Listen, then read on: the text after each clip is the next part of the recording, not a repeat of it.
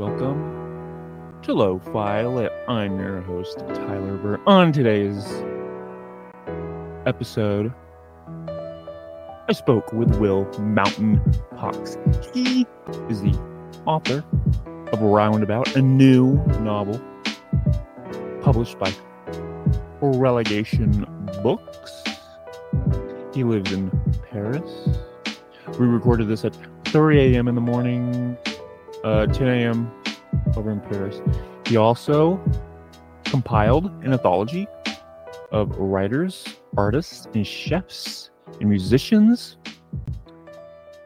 An anthology also published by Relegation Books called With Paris in Mind. Very excellent anthology. It features Lucy K. Shaw and Oscar Betois from Shabby Doll House. Two of my favorite, favorite people. Lucy is a spectacular writer, and Oscar is really cool too. You guys got to check out their work. But let's get back to Will. And, anyways, I had a great interview. Um, this was awesome. Thanks to Will for coming on. Thanks to Lauren for sending me a free copy of Roundabout. I did not have any money. I've been here 10 years, so basically from the moment I finished college, I have been Yeah. living out here. I've come back and lived in the States for uh, you know different moments of time. Uh, I lived in Mhm. New York City uh, back in 2014. That's actually how I met uh, Lucy and Chris. Yeah. Um, and then Los Angeles for a little bit. Um, and I mean, it's it's very different, you know. Like uh, it's very, you know, the, the the old world, new world thing is is a real truth. Yeah. Were you when you went to Mellow Pages? Were was that like the beginning of it, or was it like the end, or the middle? Uh, for for for living when you York or for- when you went there and you were oh, it was towards it? the end. I think it was towards the end, as far as I know. Like I had been living in in I'd been in Paris for about a year, and then started a, a magazine out here. Mhm. Um, and then because of visa stuff and because of money stuff, I needed to go back and and and get some stability in the U.S. And we had this magical run of like we started this magazine in the summer of 2013, and it really just quickly took off, and we became, uh, you know, uh, it was my with me and my co-editor. His name is James Bird. We uh, we you know had all these interesting opportunities that we had not, never expected to have, and we got to travel and got to go around for you know doing events and meeting people, and that was really fun. And but like we you know it was it wasn't really disappointing because it was cool to go to take the project to New York and meet some writers there. And I don't know, I can't remember who put me on to uh, Mellow Pages. I think actually we'd connected with them uh, online prior to me Mhm. moving there. And uh, it was 2014, so I think it was toward the end. You know, I I definitely came. I was I was you know 22 or 23 at the time, and so I you know the, the people there were a bit older. They were a bit uh, more. Their, the community seemed set in stone. So I kind of, for me, was just came and was observing and was really, uh, you know, kind of in awe of this little little moment that was going on there. Uh, uh, so I think it was towards the end. It seemed to be pretty well established when I was there, like the the the, the scene and the the different publishers and the different writers and people who had made names for themselves. Like I really Mhm. like being in a place where where where you can go to things that you know you don't have to pursue online, that you don't have to do all your work by yourself. You know, and I think obviously you know at that time there was you know you'd turn up every night to that library and there'd be 40 50 people you know five five readers you know getting to experience work getting to you know meet people talk to people i think yeah i, I would say that like if i hadn't gone to new york i wouldn't have known what a community like that could look like because i think you know it seems like Mhm. there's something going on again now in new york but it's the you know having not seen it personally uh the the the kind of alt lit 2000 you know early 2010s is is the only real writing community I've seen exist uh you know in real life and and that definitely was one that like you know definitely inspiring I'm not sure like it's it was I've I think I've always gone searching for similar feelings and not Mhm. found them since so uh so yeah I'm you know definitely glad I went for sure So how soon? How soon? Like, did you meet Lucy and Chris when you started going? Um, I I lived I lived in New York for about a year, and hmm uh, I had started seeing them doing their uh, different readings and and seeing them just generally around Mellow Pages. Probably um, probably about halfway through. I remember. Uh, so when I was in New York, I would have been trying to find like a, an art patron, you know, like an art sugar daddy to like help to help Oh, really? uh, Wow. to help like keep the my magazine going.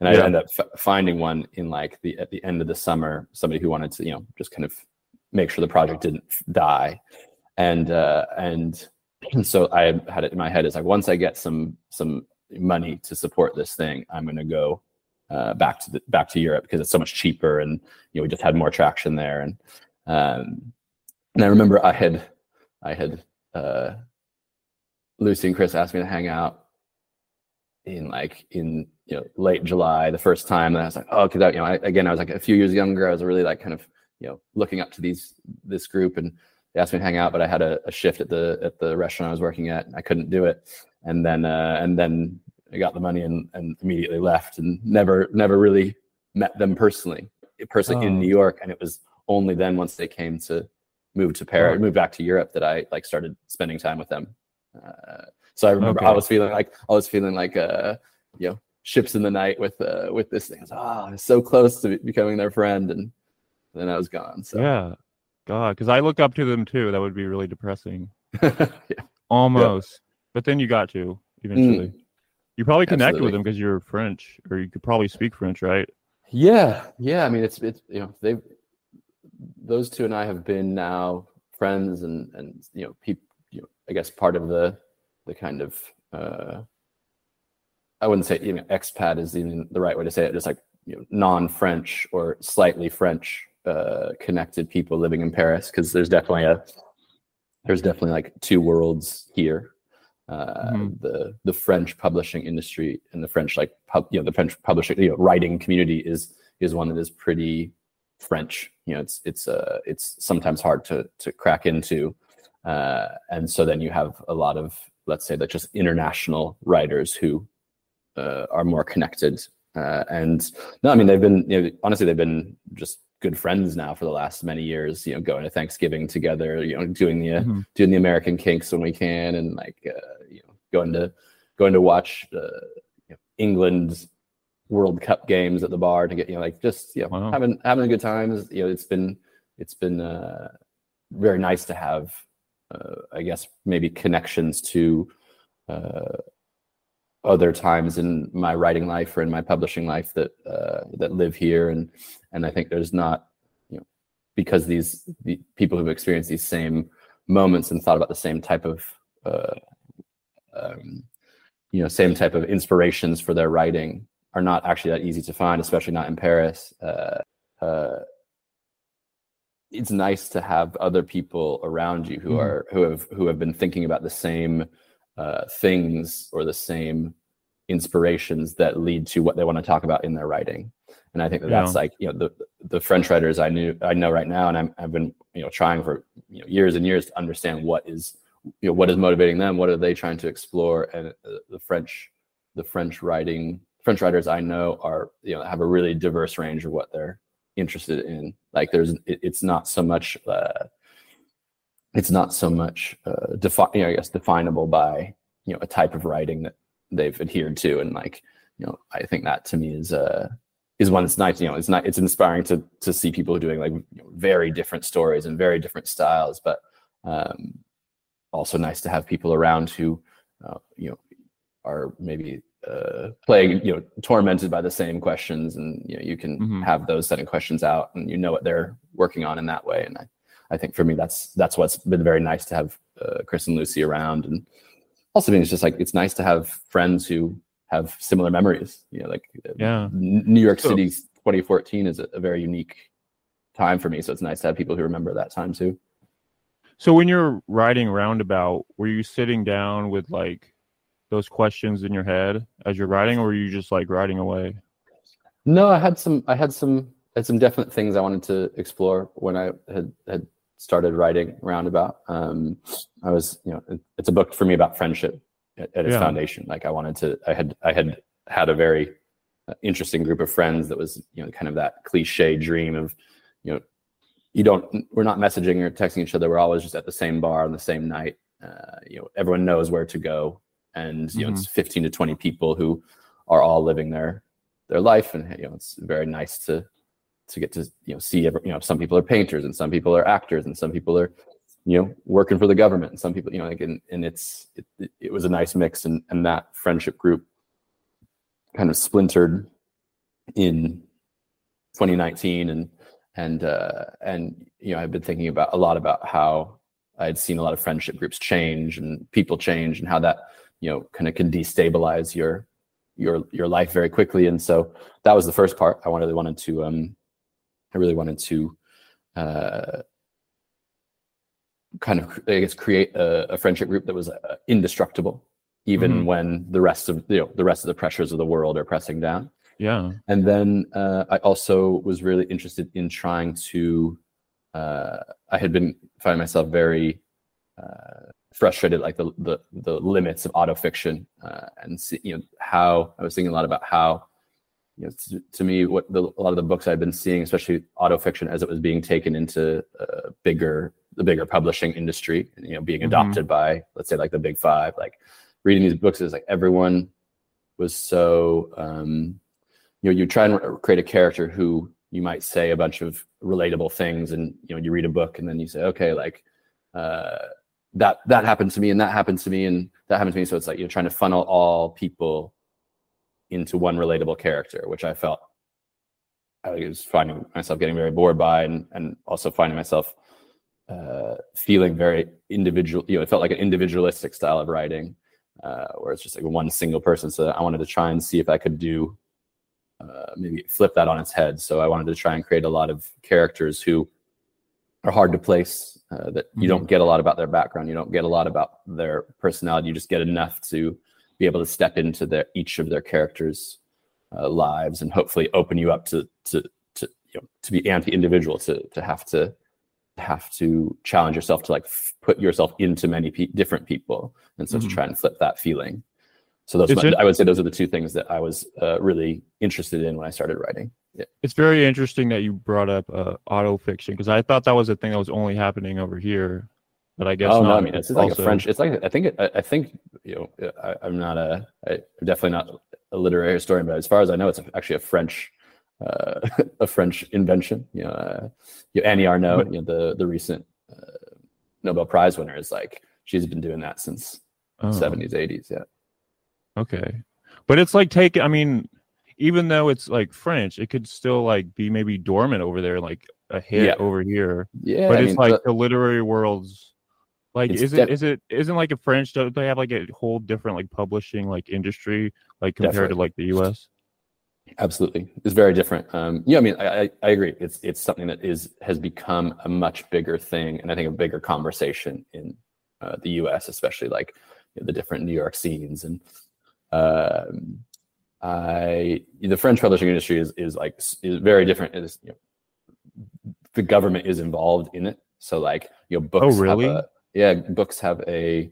Um, you, there's like uh, government incentives to keep the price of books low because they want people to read. And so like you know you might have your your book published very briefly you know for one of the main publishing houses but then oftentimes it's then uh, republished in like a smaller format that can't be more than you know five euros. And so you know like the, the payment structures are all different. The the um and the size of the market is different. Uh it's but as I said before, it's like it's harder to pin down. Like there's there's definitely far fewer um uh like you know hot hot topic or hot style. You know, like, Mhm. there's you know, like a lot of the young writers I younger writers I know writing now, like I'll, I'll read their book and one will be, you know, some uh you know complex avant-garde take on this and then the next one will be like Mhm. a, a, a kind of like a magical mystery uh, where there's like a werewolf involved and somehow that's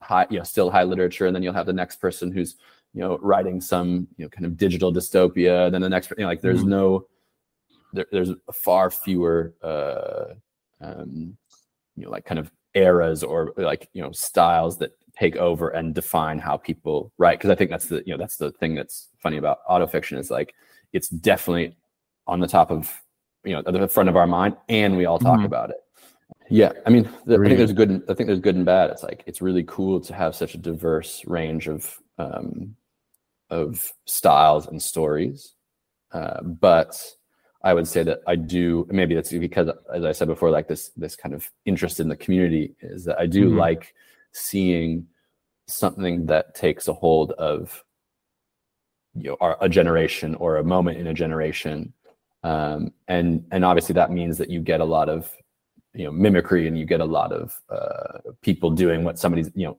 what somebody's already figured out and you know kind of just you know abiding style and that kind of stuff, but or you get like bullshit, like shady business deals behind the scenes. Sure. And you figure out like these companies spent like hundreds of millions of dollars into the marketing of a yeah. book, and it's really totally. even not that even good.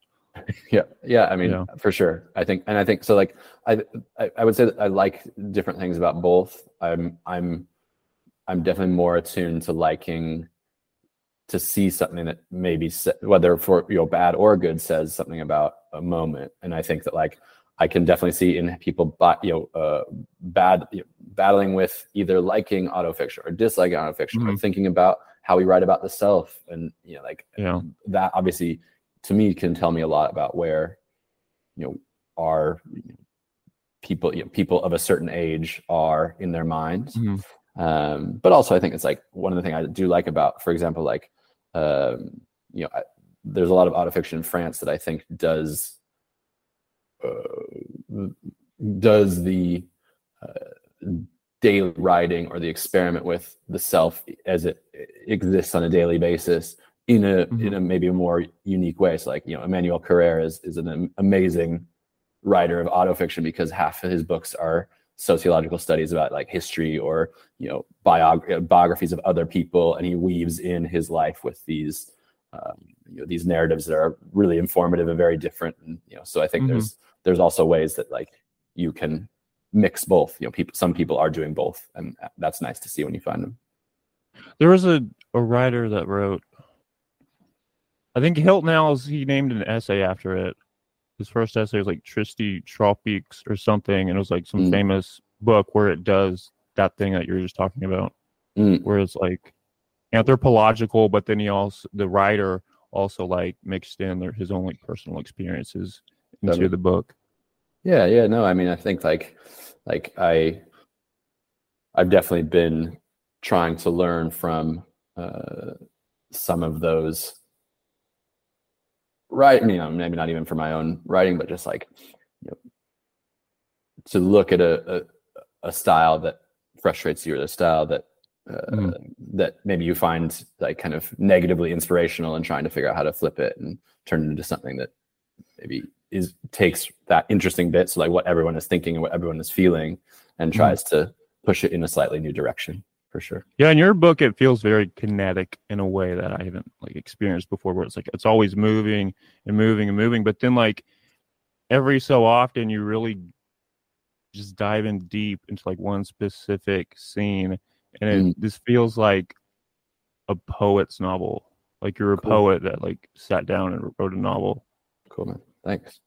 Yeah, it was. Uh, it was. Um, I mean, when I when I started writing it, I, I what I wanted to do because I you know I had this idea of having eight friends, and so I wanted to to write a a book where like you know or like say like start with one story or one chapter or each character gets to control the narrative for one or two you know one paragraph let's say and mm-hmm. uh and so that naturally made it have to you know move very quickly because you know, not only are you trying to tell the story, but you're also then trying to tell, uh, you're trying to show that each person sees the same thing happening slightly differently. So then their opinions start to compete and their biases start to, you know, kind of go into combat with one another. And so like, there's definitely a, I wanted it to be fast. I wanted it to feel like you're spinning and that actually it was, I'd come up with that before thinking to put the story on the roundabout where it takes place, mm-hmm. which is just a place. Have you, like, had you like seen that before? You came up with that in your head when you're like sitting down structuring it out?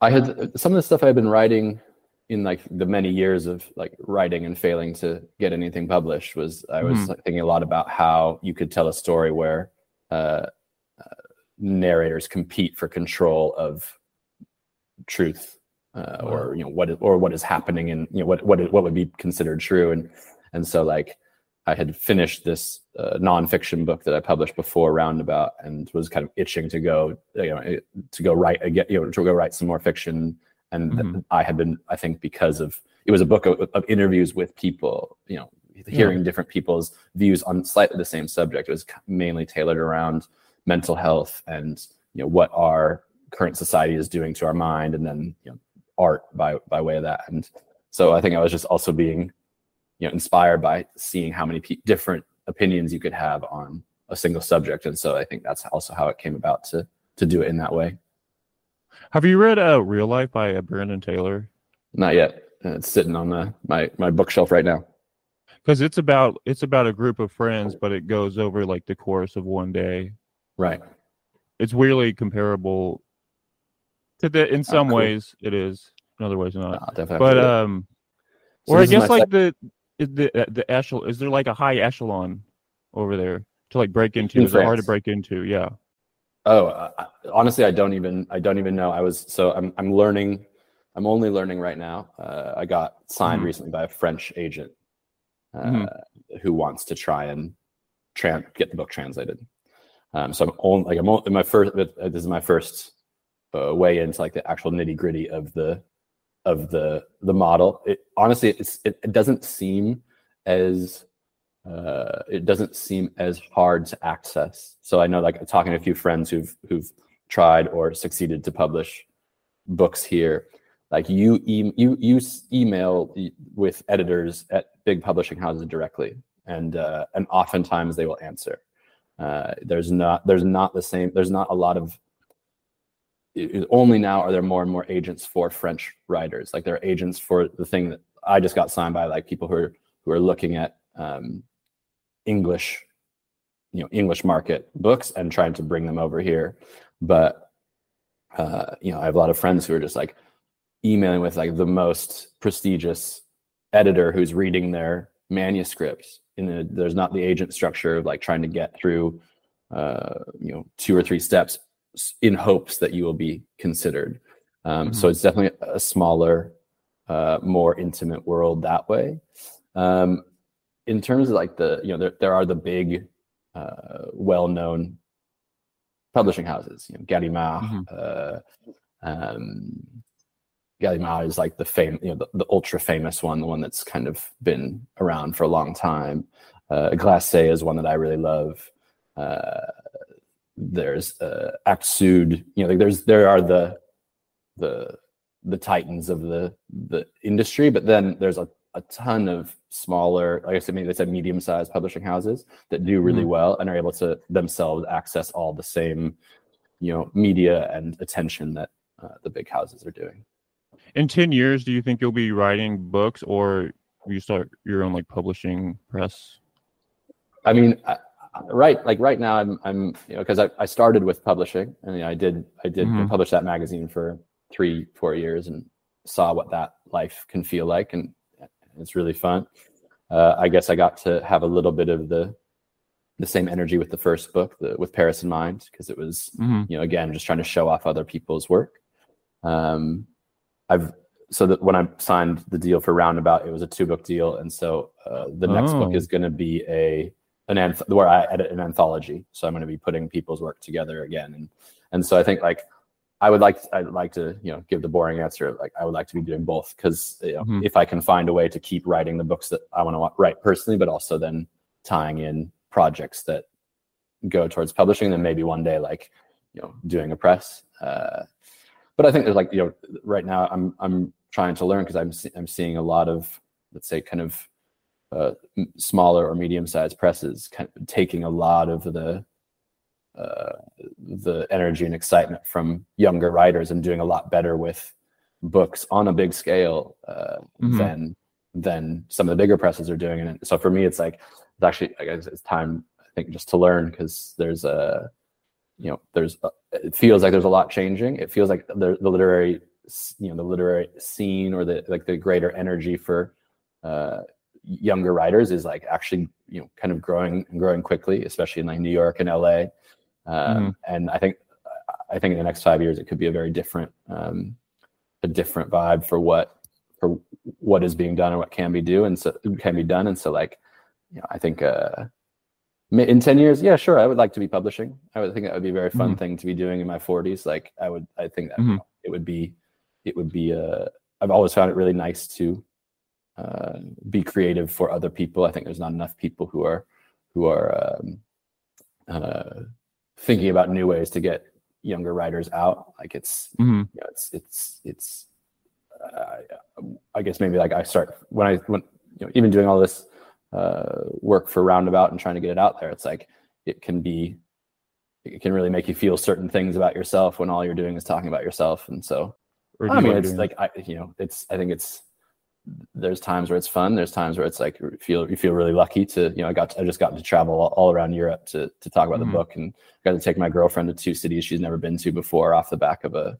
of a novel and that like I'm very proud of myself for that. But mm-hmm. um but no, I think there's also times where like eventually it's it, it would be nice to, to, it was it was a lot easier to do the the promotion for with Paris in mind because I got to show up other people and maybe hide behind hide behind that action and that to me felt you know made me feel more connected to other human beings and you know yeah, it feels nice that. it feels nice for for that you know creative energy to go towards you know, helping other people feel accepted or helping mm-hmm. other f- people feel like they're work is not being lost. Uh, and so yeah, like I, I, I like to keep it mixed. I like to it to be part of part of the you know the the writing I'm doing to go to mm-hmm. live alongside publishing would be definitely like the the dream. So I remember what I was going to ask you about this book. When you're yeah. writing it and you're coming up with a structure of the roundabout and the, the circles, did yeah. were there other structures that you had in mind that just didn't work out and did you come up with any new structures that you would like to try out in the future? Hmm. Um, with this book, it was pretty clear. Like the the structure, because like I said before, like I had been working on a book that was very not, you know, I could not do fictional things in it. It's interview, long form interviews that I then like, you know, work down to come up with the most interesting stuff to to print. And so, uh, so I had been thinking a lot about what I wanted to write when I would have the time. And uh, mm-hmm. and so that one was pretty clear, like the the eight person spinning uh, narrative structure. You know, then having remembered that I lived for many years on this roundabout that was very fun to sit at, very fun to watch mm-hmm. the world go by in, and had drank a lot with my friends there and and experienced a lot of important things in my life. I was like, oh well, that just fits.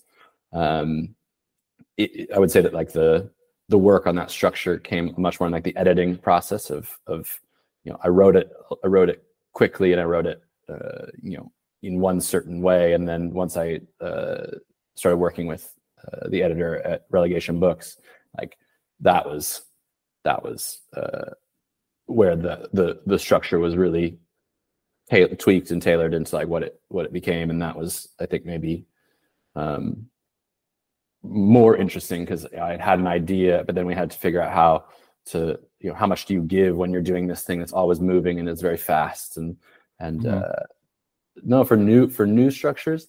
No, I think like the, as you said before, that this book felt more like a you know trying to do a poetic a poetic type of storytelling, uh, one that mm-hmm. like that that feeling you know that poetic feeling again leaves you with a lot of space to put in your own your own uh, you know, life experiences. The next book, I've just been working on a new book, and um, and it's definitely much more about storytelling. I'm trying to go into the actual plot narrative more, and um, I've been. It's funny. I think about this a lot. Like I grew up in a in a in a family that had you know is very kind of American standard. Like had been in rural uh, Virginia and moved to Oregon and lived in in rural Eastern Oregon and then moved to Portland and and so it's a really big storytelling family and I've been trying to figure out how to kind of do some justice to to that and also just because it's it's it's not exactly what roundabout is it's a very it would be roundabout is not about storytelling and it's not a book based on storytelling. So I've been trying to work on that. So the structures for for anything new are, are, are I think can actually just be more simple and try and have a book that's really just story story forward and Okay. So this new anthology, what is this about? um I'm not exactly sure yet. Uh, I know I know that so when Dallas and I were discussing it, it what he what Dallas is the uh, publisher at Relegation, and he was uh, really happy about the community that uh, with Paris in mind created. You know, it, it, it for a moment, even if it was just for a moment, like it brought a ton of people's different work together from you know like chefs and writers and filmmakers and musicians. You know, like it, it put a lot of different types of people together for a second, Yeah. and uh, and I know that he, as a publisher, really loved that his you know his publishing house was helping to do that. So uh, that was kind of the only main remit I got for this uh, book. So I've been thinking about thinking about how to do that. I'm uh, I'm thinking a lot about um, you know maybe that you know maybe it's- it fits with what we've been talking about in this conversation. Like like I had a life that I've seen things happening in the U.S. and then I hope Mhm. that I live my life over here, and and the type of community that exists here is is often more uh, scattered, and so maybe trying to f- take those those two different types of feelings and put them together, sharing people's work who who don't you know sharing people's work from one you know general area who don't often see it here, and maybe vice versa, taking people here who are, who are doing stuff here and and showing them that that community in the U.S. and and uh, so I'd say like I'm not exactly sure yet. I've been working on uh, you know if there should be a theme, what that theme should be. And my my girlfriend's a bookseller, and we t- we're talking a lot. So she's been a bookseller for 12 years and seen a lot of anthologies come and go, and Mhm. I've been talking about what what kind of anthologies seem to you know get people interested and have a good effect. And she said, you know, she offers always reminding me that like anthologies can do really badly and can can really get Really, lost yeah. in book. I've probably seen more either like his, you know history of literature anthologies where you know I, never studied uh, writing, I never studied literature, so like for me it was it was you know getting a, a Norton anthology and like trying to teach Yeah, God. everything I could learn. Um, but I would say that like uh, it's usually more like mag, like, you know, kind of yearly magazines or annuals that I would say are like the kind of anthologies that I've ever picked up because it's like, oh wow, look at that. That's a great list of writers who I you know know of or have heard about and would like to know more. And and so for me, I think that's also like you know, the the thing to consider is that like if you're trying to show people from a new space new writers then like you, you know, i think you you think about it more like a little uh, you know a little a little sample you know a little you know like a little free sample of like oh well this per- like you know check out this person's work show them and then especially show them how to interact with all the other stuff they've done you know it's kind of Mhm. like it's like a business card or you know like a little a little you know little freebie to get them you know interested and so for me that's the only thing i know about it but i don't know anything about like what makes or you know, it's been it was very helpful to have a a bookseller for a for a girlfriend because you know they Yeah. they tell you what not to do for sure Would you ever parse in autofiction in between the anthology Sure. selections? yeah i mean i no like i'm not Mix not, the uh, two.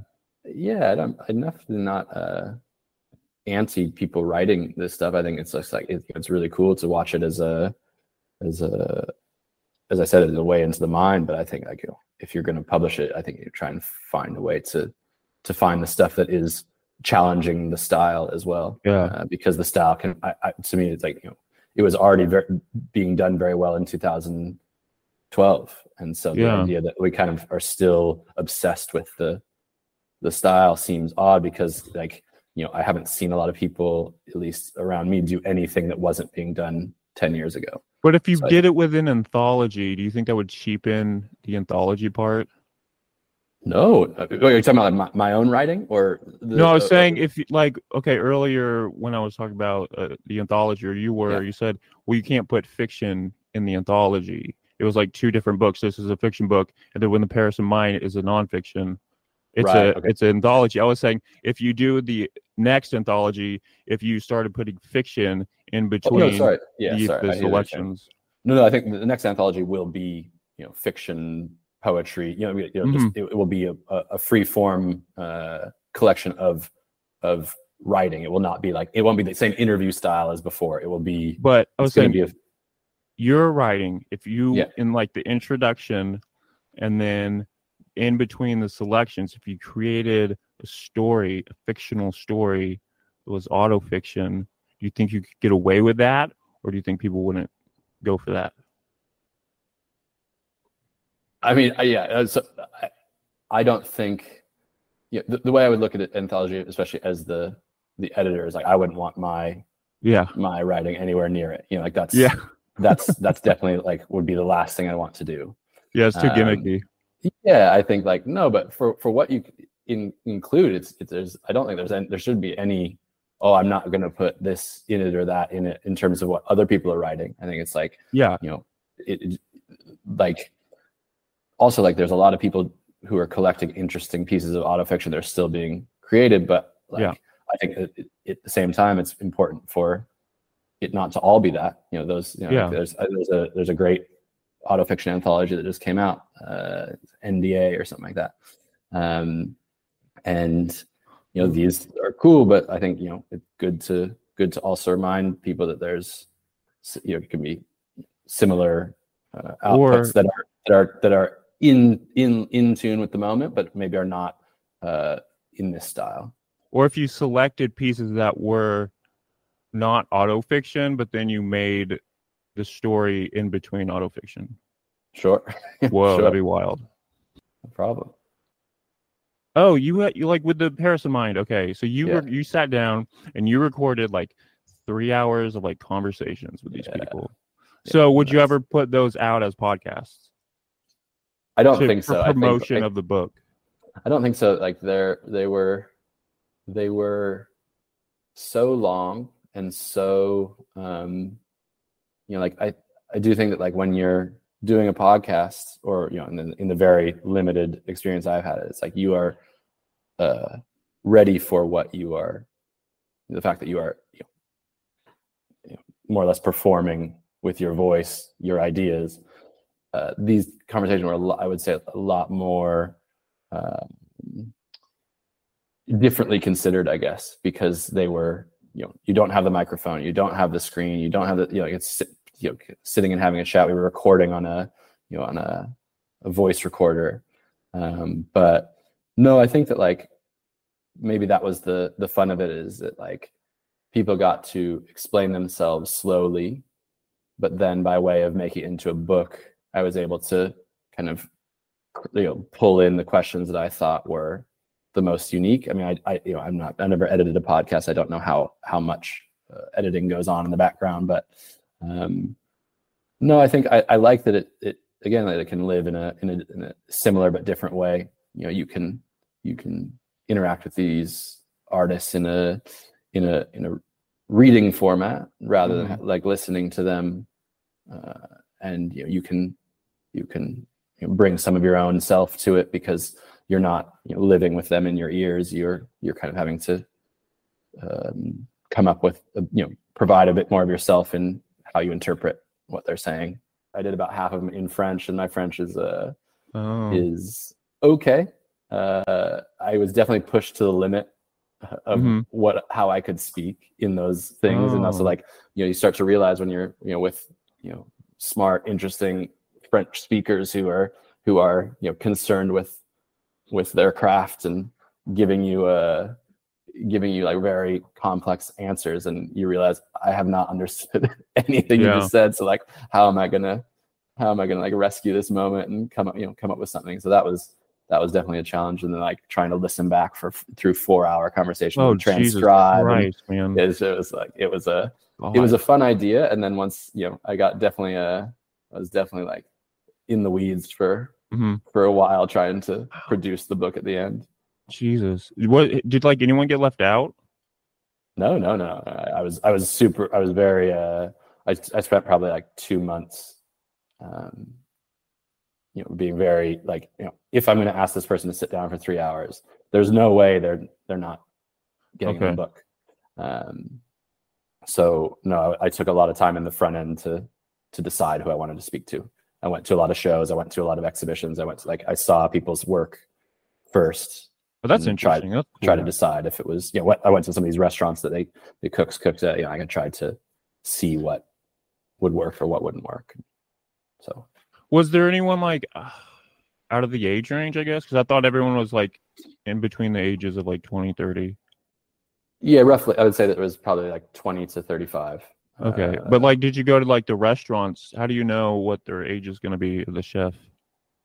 Uh, you you could like you know I guess maybe it's Paris, so there's a lot there's a uh, I mean uh, it's the same in New York, it's the same anywhere. It's like there's a reverence for good Okay. chefs, so you can find out about their about them before. And uh, I you know, I've I've often found about them through friends of friends who are like, oh, you got to check out this guy's stuff. He's doing interesting work, and you know, so it was usually through uh, personal connections that I found these people, and so I had known a little bit about them. Were there any art styles that you weren't expecting to put in the book that went into the book? No, I mean chefs. Chefs were the most fun. I think chefs are the most Yeah. different. You know, all the rest of them are ones that I think, you know, people who are book interested are often film interested, or you know, they might have a relationship with photography or with music. You know, everyone, everyone being somebody generally having everyone having a relationship with music. Uh, but no, the the chefs was the were the most fun because it was it was a medium that like, you know, it's definitely artistic. Uh, it, it probably has like some of the more uh, the more like badass energy, the more like Mhm. you know stereotypically badass people are now you know cooks in kitchens that you that are you know getting Michelin stars. Like these people are are definitely living a a certain lifestyle that we maybe hold up in previous other art art forms. Mhm. Uh, it's now these like kind of tough, you know, salt of the earth chefs who are who are you know kind of filling that role. And so the like I said before, these these schools that are are part of the governmental system of retraining uh, are you know they help you get connected to good good uh, restaurants and you get to you know be a stage you know get to do your like internship with good restaurants and you're often on your way so i'd say no i would say it's pretty accessible for for most people if you decide you want to do it So when you're not writing or reading, are you partaking in other like art styles or experimenting with painting or documentaries or anything?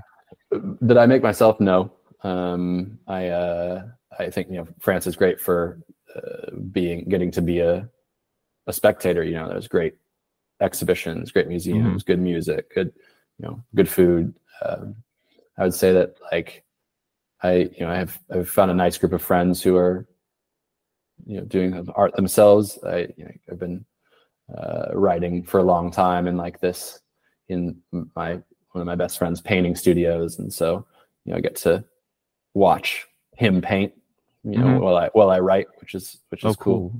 um that's been a that's been i would say you know i'm learning about painting and learning about the act of painting through that no but for for me it's it's usually it's usually just just the writing stuff in terms of what i'm doing and then you know just spend trying to spend a lot of time uh in the city watching watching the city go by like you know going for walks uh Mhm. you know i would say that like any any creative pursuit for me is it, I, it hard to it's i would say it's hard to find I, i'm not i'm definitely not one of the people who are uh, able to like put you know put some into writing and then go paint for myself like it does and, and for some reason never goes that direction i'd say like Yeah, going going to go I, i'd rather go play basketball or yeah. or you know go uh go for a walk uh, when i'm Mhm. not when i'm not writing that's where it Are you want a goes to, basketball team? no Okay. no i just go there's a there's a couple courts that are good to play at and Oh, very fun to very funny to uh something i've learned is that like all the moves you've learned as an american basketball boy do mhm. not translate here like Oh, you- really? I try and give people like a, a nice shoulder shimmy pump fake and they don't follow Mhm. me and then then i look ridiculous because i uh you know the moves that would have broken somebody down on on the on the street courts of portland oregon are not Yeah. uh are, are not worth much here I saw you dedicated this book to Gian. Like, Yeah. were you really, really good friends with him? Uh, no, it was it was I met him in a in a funny, weird way. I ended up uh, at his um, house in Italy for Mhm. a week uh, on you know very random circumstances, and got to know him there, and spent a, a really a really nice week with him. And and uh, I had just uh, gotten the book deal for with Paris in mind, but you know still trying to learn how to write different things and talk to him. You know, we didn't talk that much about books. Honestly, we just kind of hung out for a week and but he gave me some pointers and I really wanted to to uh, write a book for him. You know, this book when I first started writing it, I had him in mind uh, Really? to to sell it to, uh, and so you know it took three years between that time, or two years I guess between that time to finish this book, um, and had sent it off to him, uh, and he Oh. responded with some really nice stuff, and we were supposed to talk about it more, and that and then he passed. So I don't know Oh. if it was going anywhere. I'm, you know, I want to assume that, but uh, he was somebody I wanted to impress. As I, you know, Mhm. by by by hearing all the different stories about him, so many people seem to have had that feeling, and um, so I had written this for him, basically, Wow. and uh, and so yeah, you know, it was. I wanted to dedicate it to him because he, you know, the dream of having him edit it was the the motivating factor of when I was writing it. So felt Wow. to uh to dedicate it to him. So was his death really hard on you? Yeah, I mean, yeah, for you know, for I guess more than anything, just because you know he was somebody who was bringing a a, a very uh, unique energy to writing, to the writing Mhm. world. You know, I mean, sh- like shit, like you you know, hearing all these stories about how important he was for so many writers and their Mhm. dreams of writing and what they wanted to see writing be. Like, I think you know, I knew him. I knew him for a week, uh, and then we talked. You know, talked off and on for a couple more years. Uh, you know, had a lot of laughs with him in, in text message. That's like you know, that's the extent of our relationship. So, like, you know, I was sad in a very small way personally, but like in a very big way for uh, losing something. You know, losing someone, and I would say even something like that Mhm. uh, for the the act of writing for independent literature for uh, different types of stories that can be brought forward like definitely like crushed But you say you like you spent a week with him. I feel like sometimes time is weird because I feel like you could spend a week with someone and get to know them more than someone else maybe you've known for like six or seven years. I mean, So what- I- we just we i mean you know it was it was honestly it was just very simple like a lot of Okay. a lot of a lot of jokes a lot of Mm-hmm. storytelling I, I in that i've only in that i only spent a week with him i don't know how much i knew about him uh, we Mhm. got along and that was fun and uh But I mean, if you like you you wanted him to edit the book, yeah it mu- he must have had a profound effect like on you. definitely i mean he he was very uh ins- i mean again he was very inspiring about what we should and shouldn't give to not only writing but also uh, publishing and, and trying to get things published and trying to you know get agents and trying to get you know like all of these uh, things that make up uh, our dream of writing you know the, all the the levels that we actually you know he was no bullshit and you know didn't have a lot of time for it. And i think that like that was inspiring first off. And then to have uh to have then you know been able to understand his work better and what he could bring out of other people's work. Because that's often what he was talking about when we were talking about books is just you know what he was trying to bring out of other stories.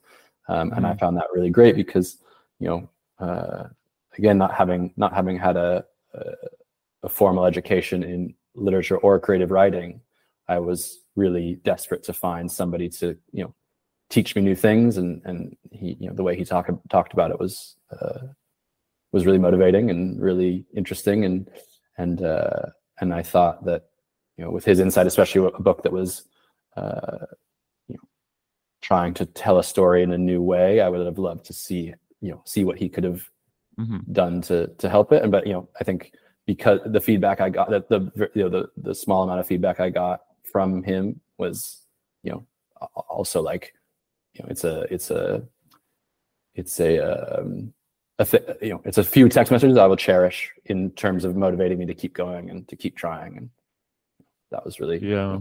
that was really cool too. Yeah, I like it was like one night in like 2013 or 2012 where it was like me and him we just like texted to each other all night because Brandon Hobson sort of motivated me to introduce myself to him, and then I Yeah. emailed him like a fan letter, Yeah. and then he was gonna come like do his a Skype reading at this college I was going to, but then the Skype thing messed up. Anyways, we were texting each other all night for one night, and I just were like, we'll always remember that. He was like the coolest dude. I, I think so that's, the- humble. that's something that I, I would like, you know, I would like to, you know, see more of and try and m- remember to, to do is that like, you know, I could have, you don't often hear about people who everyone looks up to also texting back everyone who texts, you know, like yeah. everyone who messages, everyone who reaches out gets Mhm. some sort of usually pause, you know, slightly positive, if not more than that, you know, very positive interaction. And I think like this, this, this writing world is, is can be so cutthroat and so uh, catty and so cold and Mhm. um, and you know i've there's a, been a few people i look up to and you know reach out to and and it seems like the ones that have always meant the most to me uh, as writers or what they produce are Mhm. often the ones who actually respond as well and uh, and i think that that's really incredible and i think that like you know the idea that so many people had a story like you and i had with Mhm. this one person is like and we got to be making sure to do that with other people and pass that on because I know so many people who go into this writing world and then quit because it's it can be so impersonal and so you know Yeah. you put so much of yourself into something and don't hear anything back and I see a lot of that, man. Like a lot of people that publish like books of poetry, they'll publish like one or two books and then drop off the face of the planet. I think it's hard. I mean, it's hard to put stuff out, and you know, like a, a, a book can be. You know, we, we never know how how much a book means to somebody. Some people, I think, like, you know, especially if it's their first book of poetry, and and they had to, you know, if, if they never got any positive feedback, or they really had to fight so hard to get it out there, and then only to see that, you know, they might not get a chance to do a second one. You know, like, there's so Yeah. many landmines in trying to write stably over the course of many years. And uh, you know, I, you know, I'm I've been trying in different ways to write a book for, you know, try to book of fiction or books of poetry for ten years, and and like you kind of have to be insane uh, to to to not you know to not start feeling negative in the way like you you have to push through it obviously but like it's just so much negative feedback and usually so much not even negative feedback but so much uh absence of feedback Yeah, um, omission. and I think that that's the part is like if you know to the amount of people who you know submit to something and you know you get the you get nothing back or something that's you know so much so you know formulaic back like shit like it's it's uh a lot of the stuff people are sending mean a lot more to them I think than than we know. And so I think that's you know something that Giancarlo did well is like uh to to respond to everything hmm so that no you know so that no person's you know if, as you said if, if you look if this is your hero or you're somebody you look up to and you know, if they respond then then you're alive and you're not alone and like that hmm that i think is something that's so hard in the in the kind of in the when you put writing which is not always good but definitely means something to people and you put it into the like the business like wood chipper like hmm there, man. It's uh, it's it's it's it it can result, I think, in a lot of people quitting very quickly. Yeah. Do you do you think you would have written this if you had not gotten a book deal? Um, is in uh, the book deal to bring it roundabout out? Yeah. Oh no, Oh. I'd written, I'd written. You'd already written it. Yeah, Okay. yeah, I'd, I'd writ, I wrote it. I wrote it with hopes of uh, Tyrant or uh, DiTrapano Publishing. I think it was he was transitioning into maybe another project as well.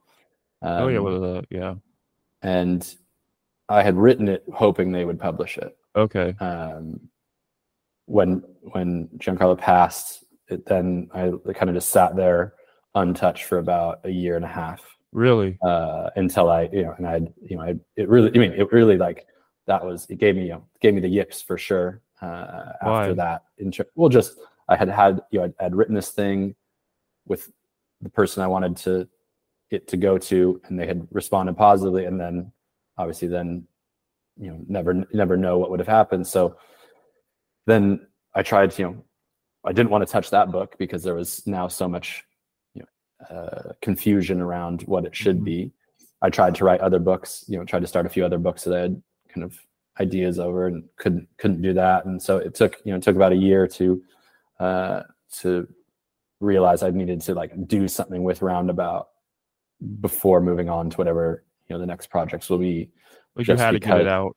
Yeah, and so and and I wanted to, you know, I realized I wanted to be, you know, out with somebody who I knew was a caring person, a caring publisher, and Dallas has always been that. Relegation Books has always been that, um, and it was it was such a positive first experience with, with Paris in mind, and so brought the the book to him, and he considered it, and we talked about this plus the anthology and how it could work, how that those two projects could work well together, and so it made me feel better after all the different emotions tied into uh, its publishing to have it come out with somebody who I know uh, like personally cares about my work and my writing, and so um, yeah, I thought I thought sense. Lauren was your publisher.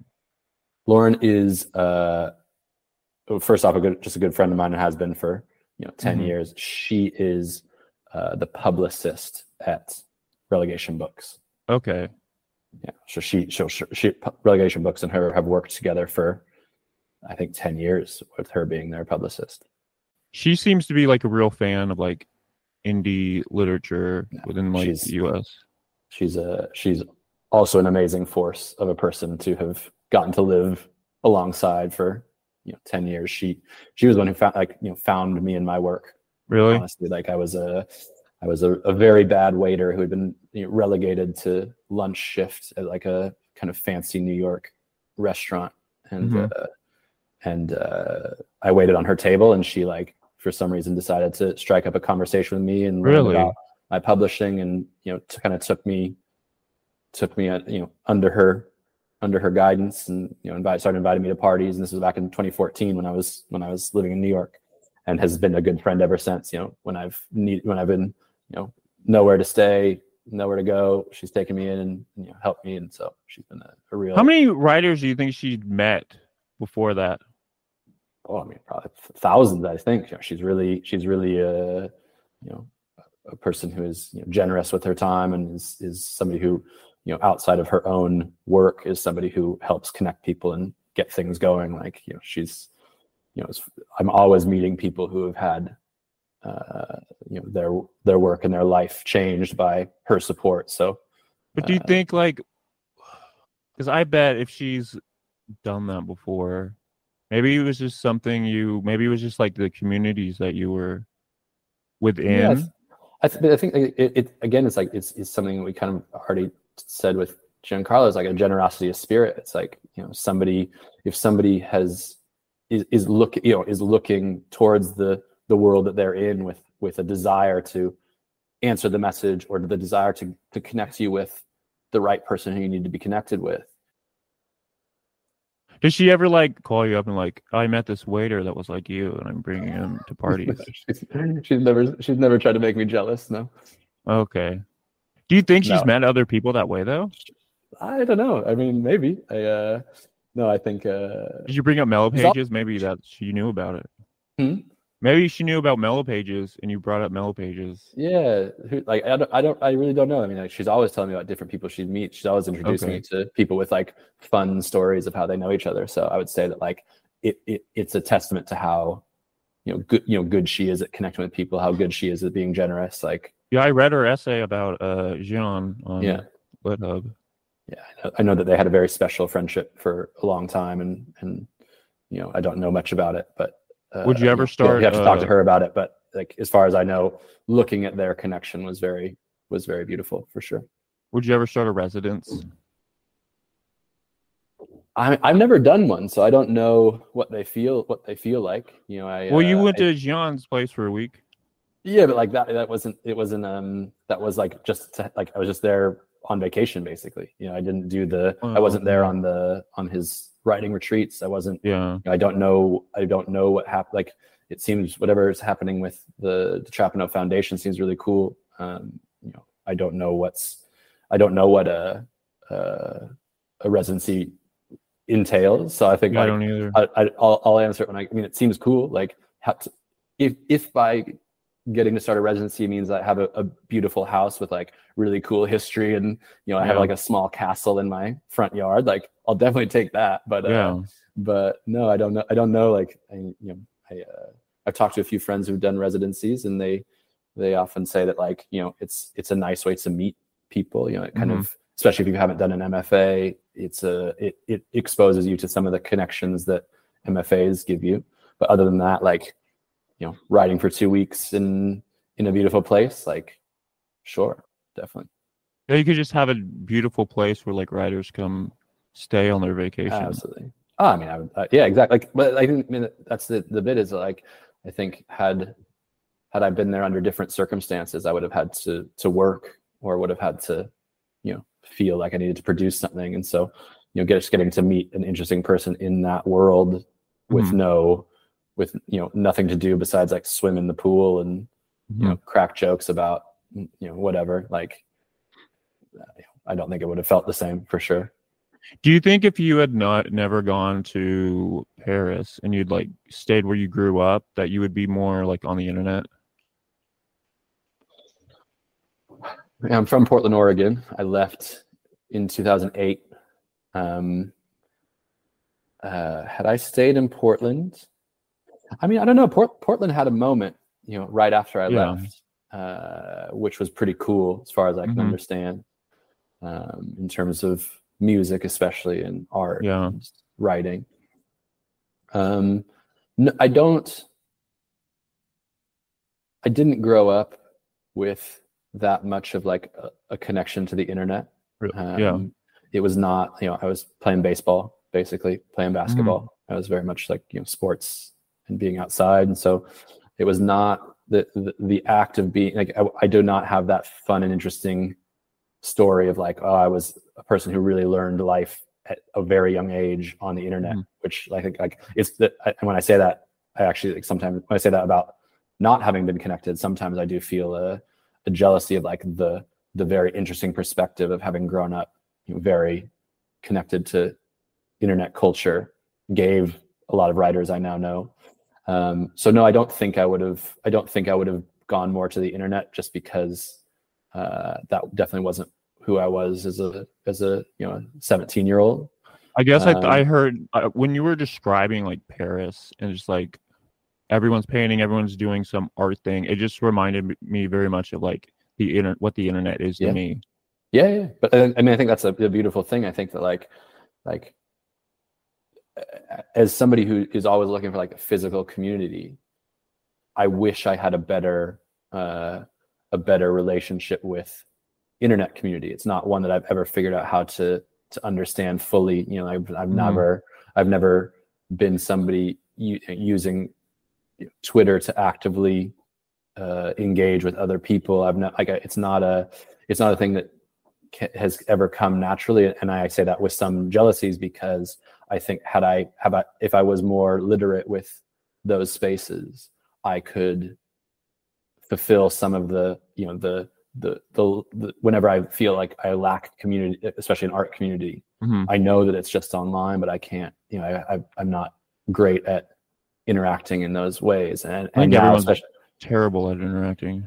Right. Well, it's, Yeah. it's funny because like what what I've no, has made me laugh now is you know seeing you know, New York City getting a a new energy around literature and you know me being far away and definitely like you know I watch it like kind of like a TV show you know like it's uh it's like my favorite you know it's like my favorite TV show is like oh like a community a community space about writing that Mhm. does so that that um uh like projects or or um uh, you know, puts so much of its not only its physical regular content of literature, you know, poetry, fiction, music, whatever, but also like a lot of the interactions with the community. So I kind of, you know, I'm able to watch this like a TV show. I would say that like like you know par- being in europe definitely is one that has you know sometimes feels good to be far away from home and it gives me Mhm. perspective on home that i definitely wouldn't have had before but also leaves me uh, uh, feeling disconnected from some of the things i understand better um, and I think you're more lucky. things- Yeah, I stay mean- off the internet and just stay Yeah. Paris. yeah, I mean, I guess the same the same question could be back to you. Is like as somebody who found those things at certain places back at you know certain moments of your life. Like, do you feel now getting older that it's a thing that you enjoy still? Oh yeah, connected to? definitely, man. Because I only grew up grew up in Tulsa, Oklahoma. I lived with my goddamn parents at 34, 35. I dropped out uh, in 2014, and then I went back to school in 2019 Right. because of Lucy and Chris. Oh, amazing. And I took French. I took three years of that, which was fucking hell, but I got through yeah. it. Got that Your- your requirement. sub- Your subju- subjunctives are uh oh are fuck, dude. straight. No, I don't even. I'm, uh, do that I've, shit. I've got to get a I've got to get a new visa to, to stabilize here, you know, a bit more here. Like I'm on that, you know, I can almost get basically get a green card, but I got to Mhm. prove a certain level of French. That's like Oh really? gotta, I've got to take a test in January. It's like if I get it, I can become a like basically a green card holder. And uh, man, it's it's giving me nightmares. The subjunctive and the conditional man. tenses, man. Ugh. You suck, dude. yeah, basically, like, I feel like finding the indie lit world online was like it's like another life separate from the one I'm living, and it's like it's a distraction and a delight. Yeah. and it gives me life Great. and to keep going. You know. Yeah, I mean, I think like I, I think that that's uh, it's really special that uh, those, especially you know, I think like the internet adjacent literary world is is doing well and seems to be you know, doing even you know like we're having a second generation of that now and and that seems pretty cool because I think like from a lot of stories I hear of people who have like you know started writing and started like putting their work into that Mhm. that public space that like you know i heard stories like you know writers who were you know obsessed with tyrant books at like 14 in some Yeah. place that you know you've never heard of in arizona and you know that that gave them a direction to go in life or you know that are and i have to assume now especially with how much even you know, even greater the connection to the online space has become like it's i'm sure is giving people uh, you know hope and giving people delight uh, Yeah. and that that feels really cool uh, it feels really cool to watch at least Have you read uh Fuckboy? I have, yeah. Sean? Yeah. What'd you think of it?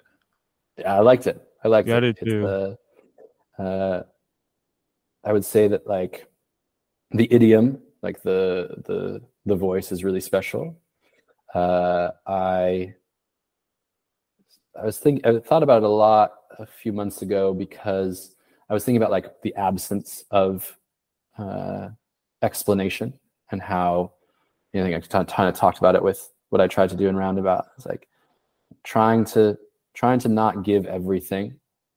Um, and that book, actually, I read I read a a piece of his on that he wrote about Emmanuel Carrere, but linked to his experience writing Fuckboy, and I think it was on a Mars review of books, and um, and it really helped me understand Fuckboy better.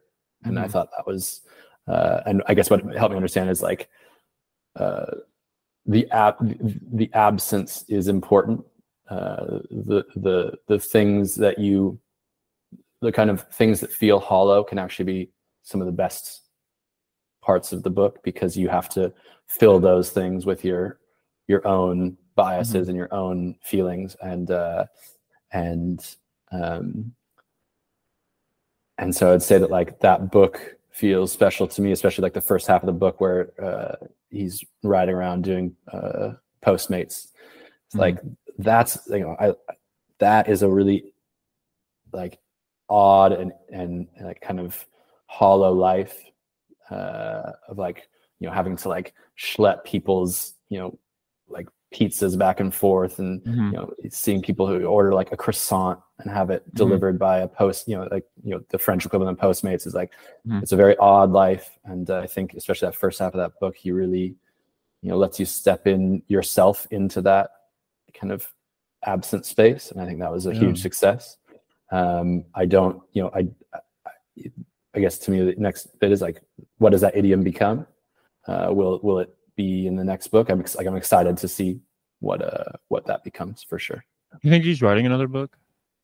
i don't know i, I hope so Yeah. i think like i think as you know like that book made you know gave literature a fun energy for a moment because Mhm. the idiom is the way it is and and i think like you know I, I read some criticism of the idiom online and like that is uh you know i think a bit boring because like whether you you can not like the idiom but like it's Mhm. definitely fun and i think it got more people reading than previously were Yeah. uh, you know, I love that he like published stuff about basketball afterwards on like in like sports magazines. You know, like let's get some of the the boys like you know like had had I not Mhm. left Portland, I probably would be playing in an adult rec basketball league.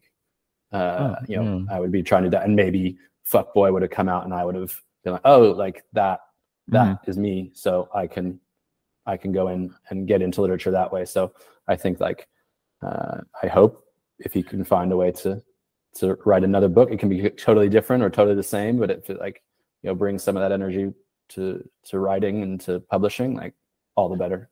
Did you see any of the controversy between him and Sam Pink? Or I read I, I honestly I read that I read whatever that main article was and didn't get it because like I'm not I wasn't that connected to good. uh to alt lit you know 20 2010 like I've never read any Sam Pink uh, Yeah. so I don't know uh, I don't know if it's what it says it was Mhm. uh, and honestly like you know I got you know I, I I think you have the don't better understand experience. it so I don't know yeah Yeah, you have the better experience. Completely missing that and just enjoying the book.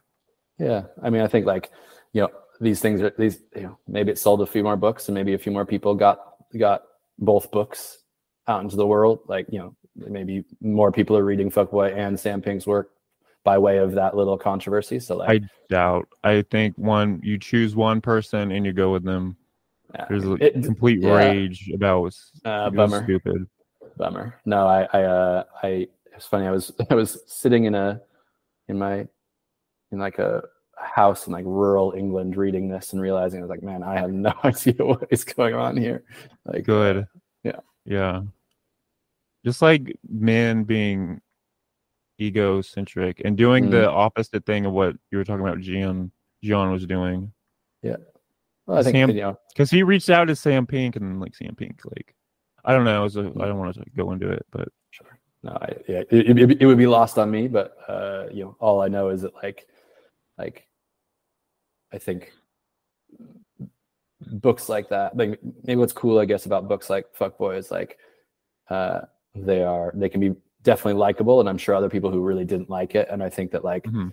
as far as that, like that is a huge success right now because it feels like there's a lot of books that like just have to be liked. You know, like everything Yeah. everything you read about them is positive. Everything you read about them is this is the next voice of the generation. Yeah. This is the next uh, going to be the next great thing. And you read it, and you're often left, at least for me, often left absent, like, like feeling Yeah. very uh, unfulfilled because of how much it was talked up, but also like being very uh, uh, confused by why uh, like this book was given this uh, pride of place, whereas like I think cool for a book to be uh, definitely understandable and definitely uh, you know to create a, diver- a diversity of feelings that were publicly shared like Mhm. feels like a better thing for literature than uh, than you know ubiquitous uh, respect or ubiquitous uh, uh, you know like this book is great and everyone thinks it's great. So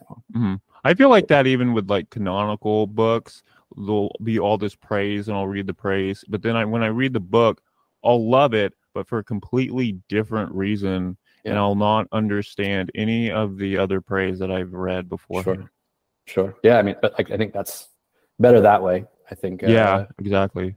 yeah. I would. uh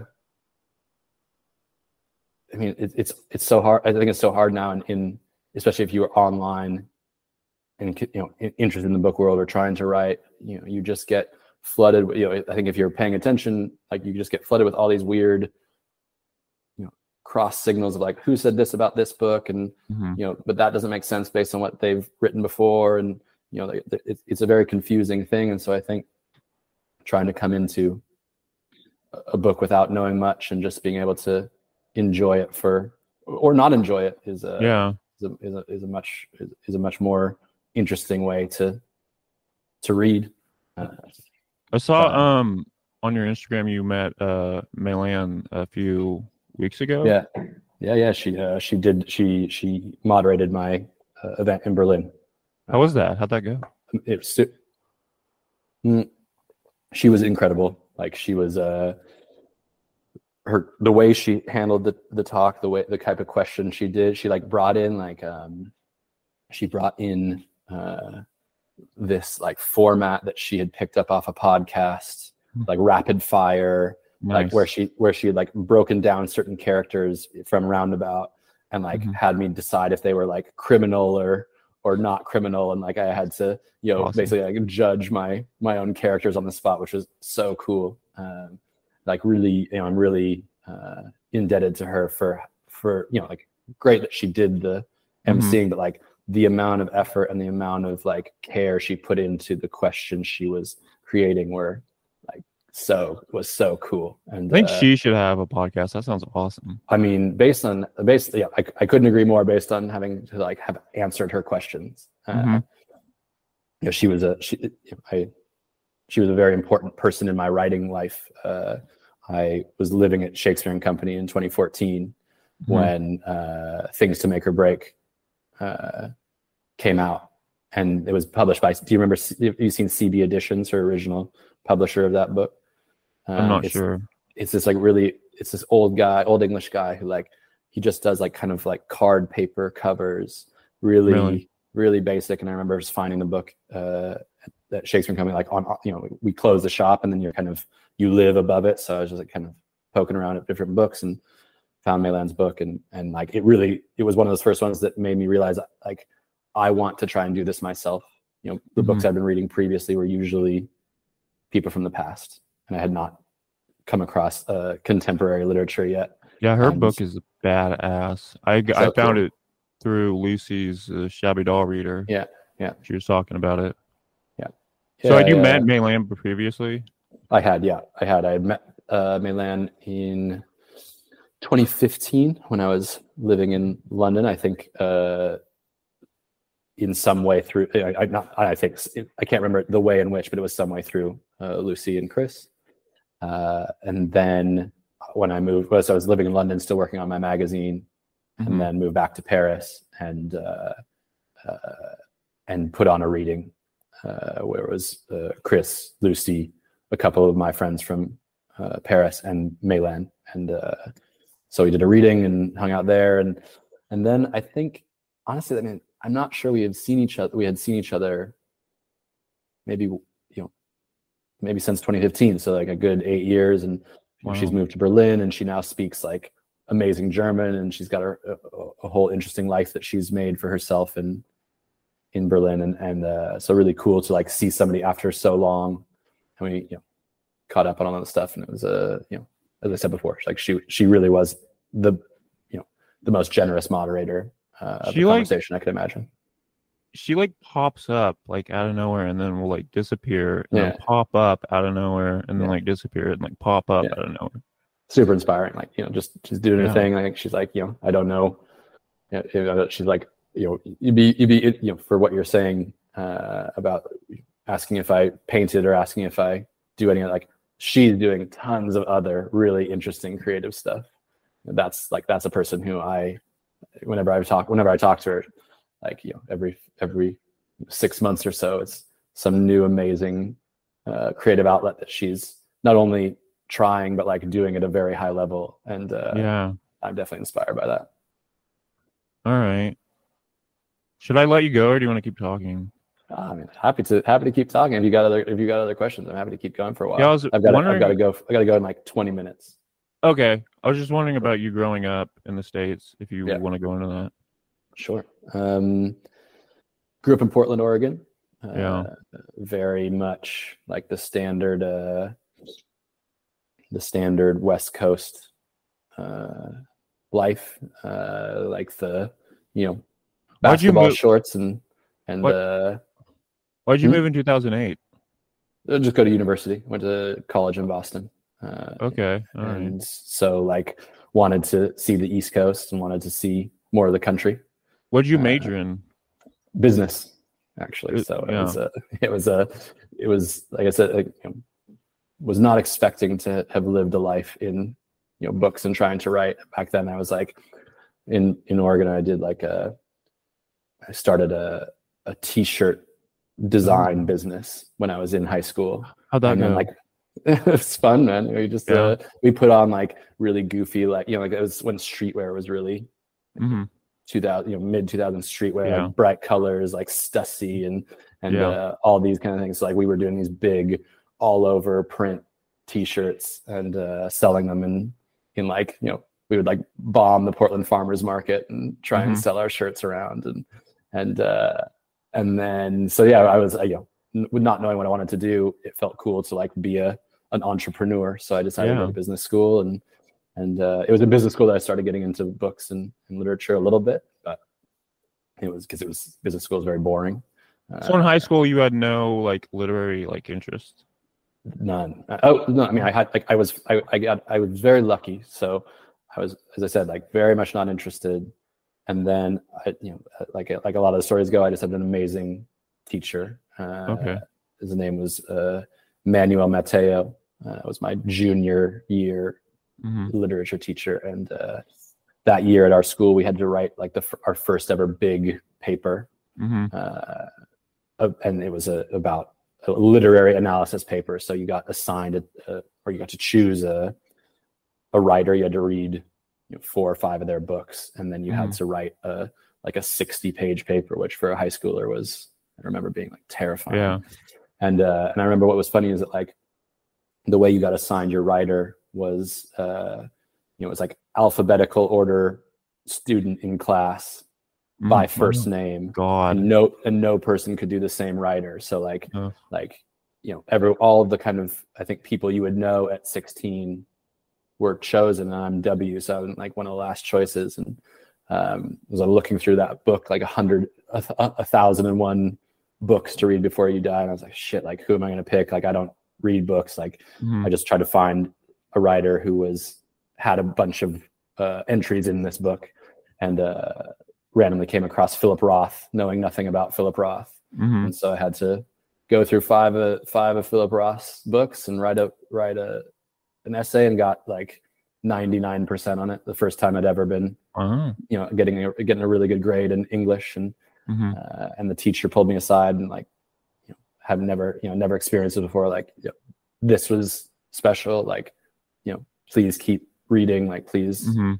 you know get involved with with this and so i didn't right away go down that path Mhm. but that was i definitely the first time where i was realized like oh that was fun i enjoyed that like it clearly you know got positive feed you know it just shows what positive feedback can do for you Have you sent him a copy of this book? I have not. I, it crossed my mind. I'm trying to track him down. I don't know Oh, exactly got where to. he is. You know, like he was. It's a Portland public school teacher. Like you know, they- Yeah. dang. it's circa 2006. So like it's kind of hard to find the the records. But I'm, I'm I should be able to find them. Like Portland's not that big of a city. All right. Okay. Do you want to read uh, a selection from the book?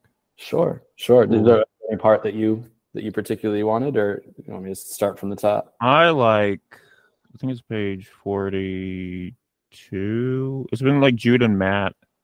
They're fighting someone, and Right. someone ends up on the ground like a cartoon character. Okay. Yeah, it's forty-two. I think. Me too.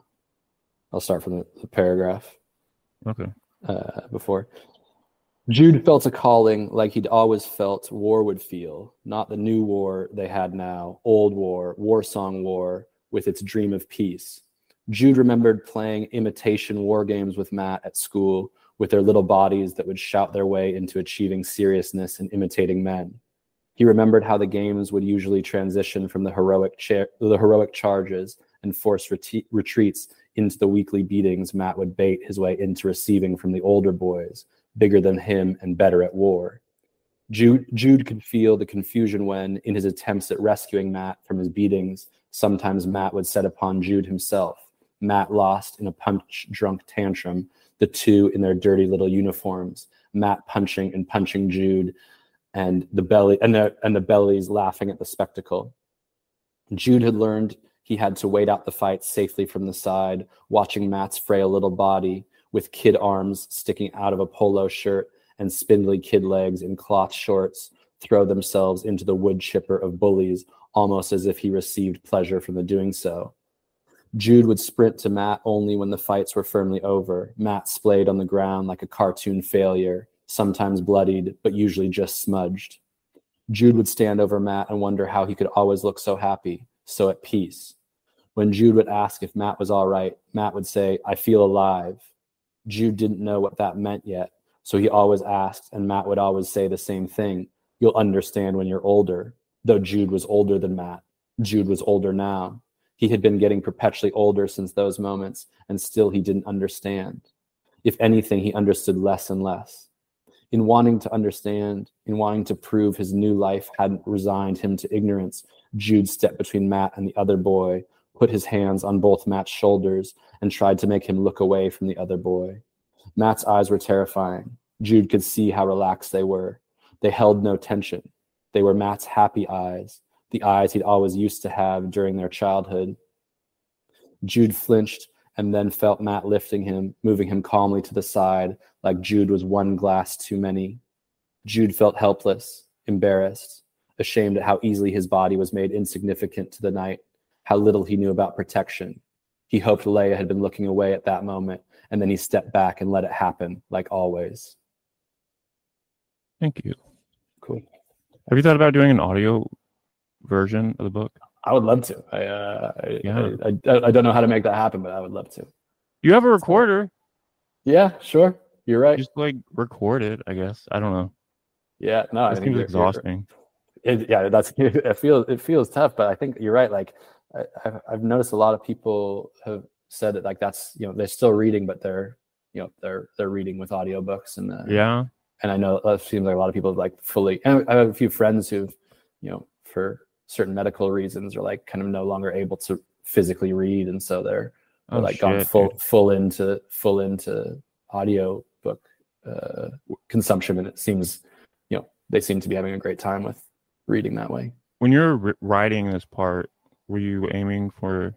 I guess like when I read sometimes about like uh, men's relationships, it becomes uh, Mm. kind of homoerotic at Mm. points. Yeah. Especially when you're talking about them fighting and like him kind of enjoying getting into fights, Yeah. going into a wood chipper. Um, I don't know. I mean, I've I've, I've had a lot of um, male friendships that have been uh, tough or violent or like you know kind of uh, you know have turned sour or gotten weird or like you know just uh, and yeah, I don't. I think like I wanted you know especially those two friends are friends that I think at least a lot of uh, that I've experienced a lot in my you know male friendships of like yeah I mean it's like it, I don't know how to explain it it's not exactly homoerotic it's it's like just it's it's boys who love each other maybe even more than just friends but Mhm. not sexually but yeah. it's you know like it's it's trying to show a type of love that I guess if you know if to, to your uh, sexual orientation you can take out some of those feelings with sex. Hmm whereas with somebody you're not physically attracted to or don't want to sleep with like there there's still that love that goes beyond oh just you know you're my friend we're best friends i love you. It's like you no like there's you know i guess it, it's taking out some of the the tension and the, the hatred that i think like we often take out on our you know romantic partner. Hmm you know it's a person that i guess you feel comfortable enough or or protected by enough to like give some of the dark aspects of your life to. And so i think like with with that relationship and with ones i've experienced i think that's the the the thing i'm trying to write and some it, you know to boys who at least who grew up like me violence or cruelty is the easy way to to release that. Did you Um, ever punch someone in the face? Uh, I've hunched a couple people Wow. in like you know stupid drunken college like kind of free for all fights. Did you win? Uh, I w- but it was there was no win. Like it was like Oh, it was it was just like you know you're at a frat party with like you know a bunch of frat boys who you can't stand and somebody Yeah. says something wrong and they jump in on your friend and so you jump in i've never Yeah. been in like a i've never been in like a one-on-one like like uh you know tyson style you and Chris aren't like going at it. no no I, uh, I wouldn't want his his he's he's he knew he's strong you know he, he can stand on his head for like three days in a row like Oh his my yoga God. strength i don't want i don't want that yoga Yeah. strength coming down on me It's surprisingly. that's yeah it's like it's like old Yeah. men's strength sped up you Yeah. know? it's like you're you don't realize it but that's like it's like pound per square inch of muscle is uh Yeah. is uh is hard with those yoga kids Do you do yoga? uh not not uh not professionally not uh Oh, okay. not not with much commitment you know i'm uh i'll uh i'll see my my girlfriend trying to do her sun salutations and i'll i'll Mhm. try those out every once in a while to see if they make me feel a bit any better and you know sometimes they do sometimes uh, i just end up like kind of sweaty and loose which is uh is uh you know not as much what i like to be but uh Mhm. You know Okay. it's uh it, yeah it's fun i i i like the, I, I would love to i would love to get into it uh, like chris i was love like i would love to be like full full committal to it but i don't think i'll ever get to that place people So- can do all the crazy stuff for a while I think I'll let you go. One last Yeah. question. What do you think about Lucy's uh press that she started? love it love it Would That- you so- have her publish one of your books? te- totally absolutely Really? like Okay. I mean, uh, Lucy, like Lucy is a person who is is you know uh, really concerned with the act of like promoting other people. Like you know, no one hmm you know, bring it back to uh, when Gian passed. Like it was something we talked about a lot of like what had been lost, and you know, and Lucy was very, you know, very inspirational and motivated. Like okay, like there's a huge hole now Mm-hmm. uh, you know how are we going to make sure that that like instead of not just you know a story here or a poem there but like real books are, are still coming out. And i know that like she she went very ho- you know very quickly in the direction she's gone with the the press because of that. And it's to me is really inspiring. Excuse me. And um and uh and so i think it's like you know especially shabby dollhouse has, has a really interesting place in you know like the history the last 15 years of especially online but just now generally literary history because of you know what these people have gone on to do and and what the you know what you know, internet writers have now been doing it long enough that they're now you know not you know they can't just be called internet writers and, and Yeah. i think that like lucy being a you know not only a writer who's done you know good books herself but also ha- has i'm assuming now what 15 years of publishing uh, experience under her belt and like also as i said before like understands the moment let's say the moment of these last 50 15 years. And and so i think like really cool to see her put these books out. And i really like I'm, you know, i think it's going to be a really cool project especially because she also lives in europe and because she's you know english and not american and because she has her her feet in so many different places that i think she can really tie a lot of different uh, people together in a lot of different spaces together in a way that like i'm super excited to see what happens Yeah, I hope she doesn't get burnt out. That's No. my worry. So I think. I mean, that, that- that's a hard part of it. Thing about doing if you want to write and publish, it's like Yeah. your brain has to be in two totally different spaces, but about the same about the same output. And I think that's kind of hard to do because like if you're just writing, you can rest, or if you're just publishing, you can rest. But if you're just if you're writing and then you know having lunch and then trying to think about who who you're publishing and how to edit them, like it's not Because she was think it's very running, easy. she runs like a, a press and then also like she does events with her friends and then she also does the book club, which she just ended. And it's like she has this entire community that kind of like depends like solely on her and on her back.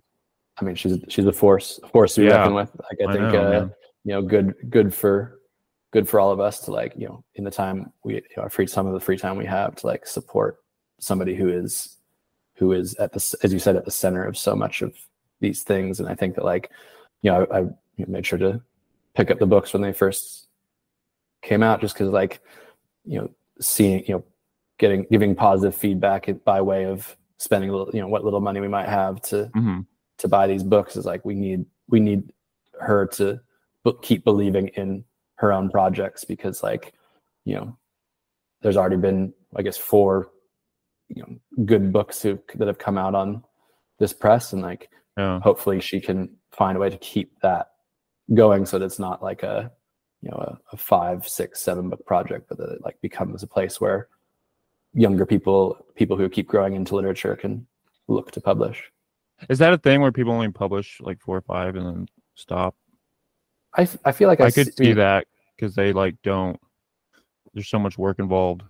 Yeah, I mean, I don't, I don't have a, any like specific example I'm, I'm, I'm, you know, referencing, but I think just like, you know, you might have a little bit of money saved up that you decide you want to use it for a project, and maybe Mhm. it lasts for a few, a few books. But you know, unless you're making, you're making your money back, or you know, hopefully making a small profit that you Yeah. can dump back into it. But you know, then you always, you also have to be, you know, she's doing all this while I'm also working. You know, Yeah. I Yeah, she's like the- teaching too.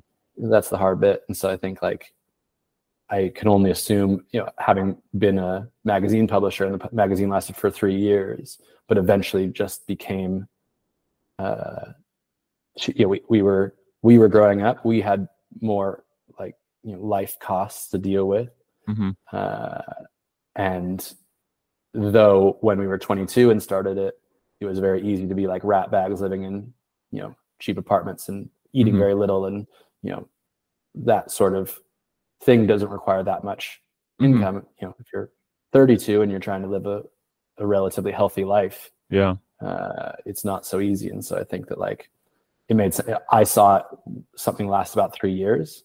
hmm I, I can only assume that like a lot of people have s- suffered from the same issue Yeah. in trying to be the publisher is that maybe the money isn't running out, but like the amount of energy you have to put in if it's not giving you income back is Mhm. tough. Or you're not working with your friends. Yeah, totally. All right, man. Well, thanks for uh, thanks for taking Thanks the for- time and thanks for Thanks for having on. me. Thanks for uh, letting me do this. Like this